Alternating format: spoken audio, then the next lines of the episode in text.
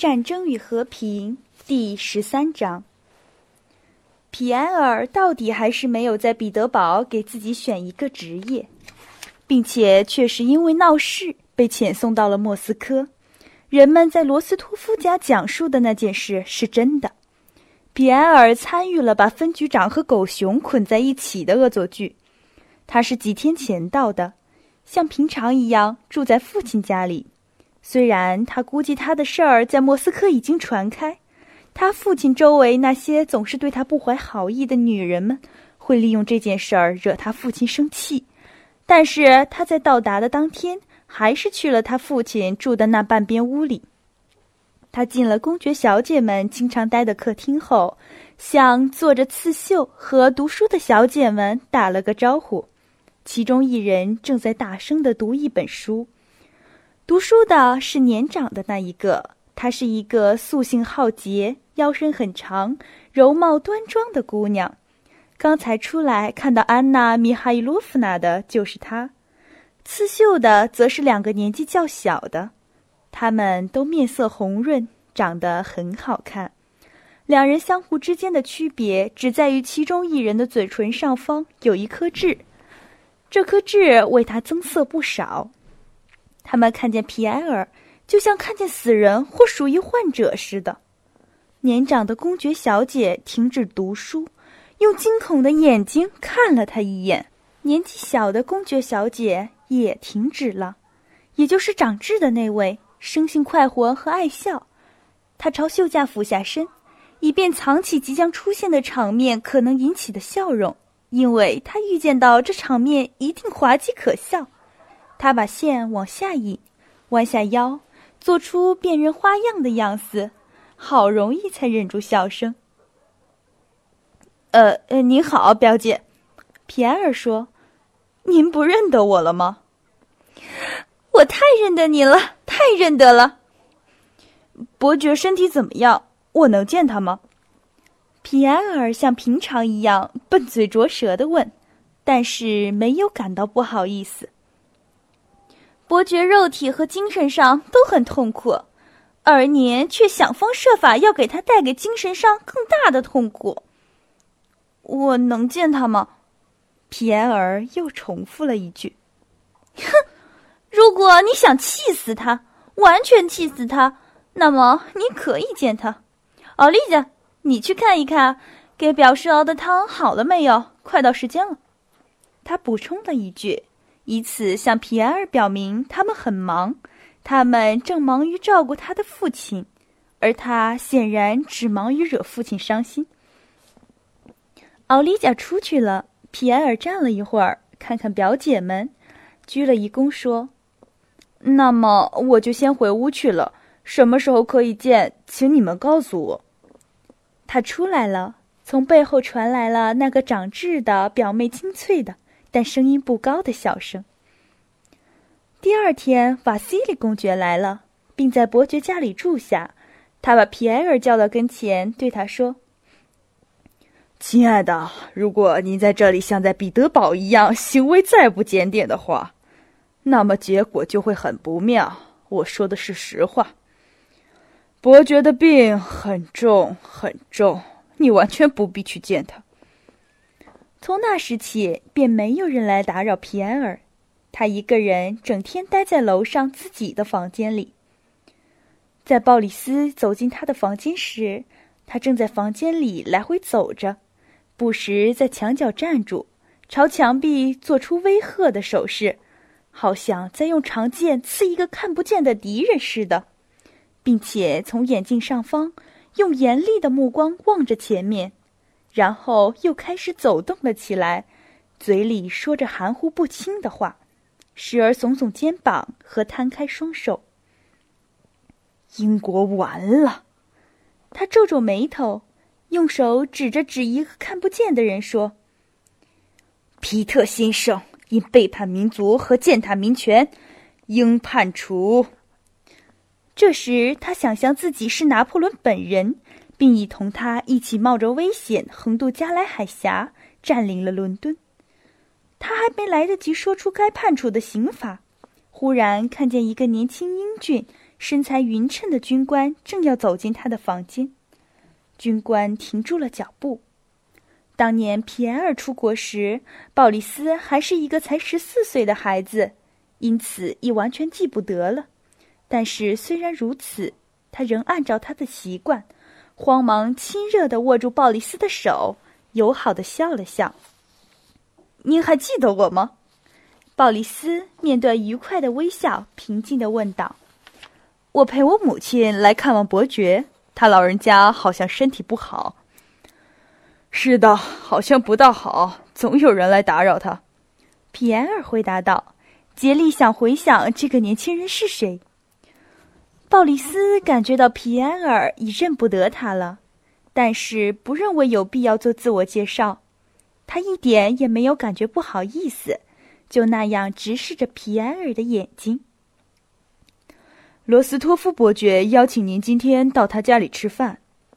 他在相当长的使皮埃尔感到有点尴尬的沉默后说道：“哈，罗斯托夫伯爵。”皮埃尔高兴地说：“那么你是他儿子伊利亚？你瞧，我乍一见没认出您来。你记得吗？我们曾和雅科太太一起去过麻雀山。”哈，这是很久以前的事儿了。您记错了，鲍里斯脸上露出有点放肆和带有嘲弄意味的微笑，不慌不忙地说：“我是鲍里斯，安娜·米哈伊洛夫娜·德鲁别兹卡娅公爵夫人的儿子。罗斯托夫家的父亲叫伊里亚，儿子叫尼古拉。我并不认识什么雅科太太。”皮埃尔挥起手和摇起头来，仿佛有蚊子或蜜蜂在叮他似的。哎呦，怎么搞的？我把一切都弄混了。在莫斯科有那么多亲戚啊！对对对，您是鲍里斯。对了，现在我们弄清楚了。现在你说说，您对从布洛格出征有什么看法？哈，只要拿破仑一渡过海峡，英国人的处境就不妙了，是吧？我想出征是很有可能的，但愿维尔纳夫不疏忽大意。鲍里斯对从布罗涅出征的事儿一无所知，他不读报，维尔纳夫的名字也是第一次听说。我们在这里，在莫斯科，忙于请客吃饭和传播流言蜚语，而不关心政治。他用平静的、带有嘲弄意味的语气说：“我对此一无所知。”而且也不考虑，在莫斯科，人们最感兴趣的是流言蜚语。他继续说：“现在大家谈的都是您和令尊的事儿。”皮埃尔和善的笑了笑，仿佛为对方担心，生怕他说出他自己感到后悔的话来。但是鲍里斯直视着皮埃尔的眼睛，说话明确、清楚，不带感情。在莫斯科，人们除了传播流言蜚语以外，也没有什么可干了。他接着说：“关心的是伯爵将把财产留给谁，也许他会活得比我们大家都要长。我衷心希望能这样。”对，这一切都令人难以接受。皮埃尔接过话来说：“确实难以接受。”他一直担心这个军官会无意之中参与他自己也觉得难堪的谈话。你想必觉得，鲍里斯说，他稍稍有点脸红了，但是没有改变声调和姿势。你想必觉得，所有的人只关心从富翁那里得到点什么。哼，就是这样。皮埃尔想。为了避免误会，我正好要对您说。如果您把我和我母亲当成这样的人，那么您就错了。我们很穷，但是我至少代表我自己要说一下：正因为您的父亲很有钱，我不认为自己是他的亲戚。无论是我还是我的母亲，永远不会祈求任何东西，我也不接受他的施予。皮埃尔很久未能弄明白这话的意思，但是明白后，立即从沙发上一跃而起。以他特有的慌乱和笨拙拖住鲍里斯的一只手，脸涨得比鲍里斯都红，带着一种又羞又恼的复杂感情，开口说道：“哈，这这这真奇怪，我难道……哎呀，谁能这样想？我很了解。但是鲍里斯又打断了他的话。我很高兴把话都说了，也许您会感到不愉快，请您原谅。他说：“不等皮埃尔安慰，反而安慰起皮埃尔来。”但是我希望我没有冒犯您，我有说话直截了当的习惯。我该怎样回话？我该怎样回话？您到罗斯托夫家吃饭吗？鲍里斯看来从自己身上卸下了重担，摆脱了尴尬的处境，而把别人放在这个地位上，又变得非常愉快了。哈，不，你听我说，比埃尔平静下来说：“您是一个很不寻常的人。您现在说的话很好，确实很好。当然，您并不了解我，我们这么久没有见面了。分手时，你还是个孩子。”您可以做各种推测，以为我，嗨，我理解您，非常理解。要是我就不会这样做，我缺乏这份勇气。然而这样做很好。认识您，我感到非常高兴。奇怪的是，他停了一下，微笑的补充说：“ 您把我看成什么人了？”他笑了起来。哼，那有什么关系呢？我们会更好的相互了解的。请吧。他握了握鲍里斯的手。你是否知道我父亲那里？我连一次也没有去过，他没有叫我去。我觉得他这个人很可怜，但是这有什么办法呢？您认为拿破仑能设法让军队渡过海峡去吗？鲍里斯微笑的问。皮埃尔知道鲍里斯想改变话题，于是照着他的意思。开始阐述从布沃涅出征的利弊来。仆人前来请鲍里斯到他母亲那里去。公爵夫人正准备要走，皮埃尔为了能和鲍里斯更加接近，答应来吃饭。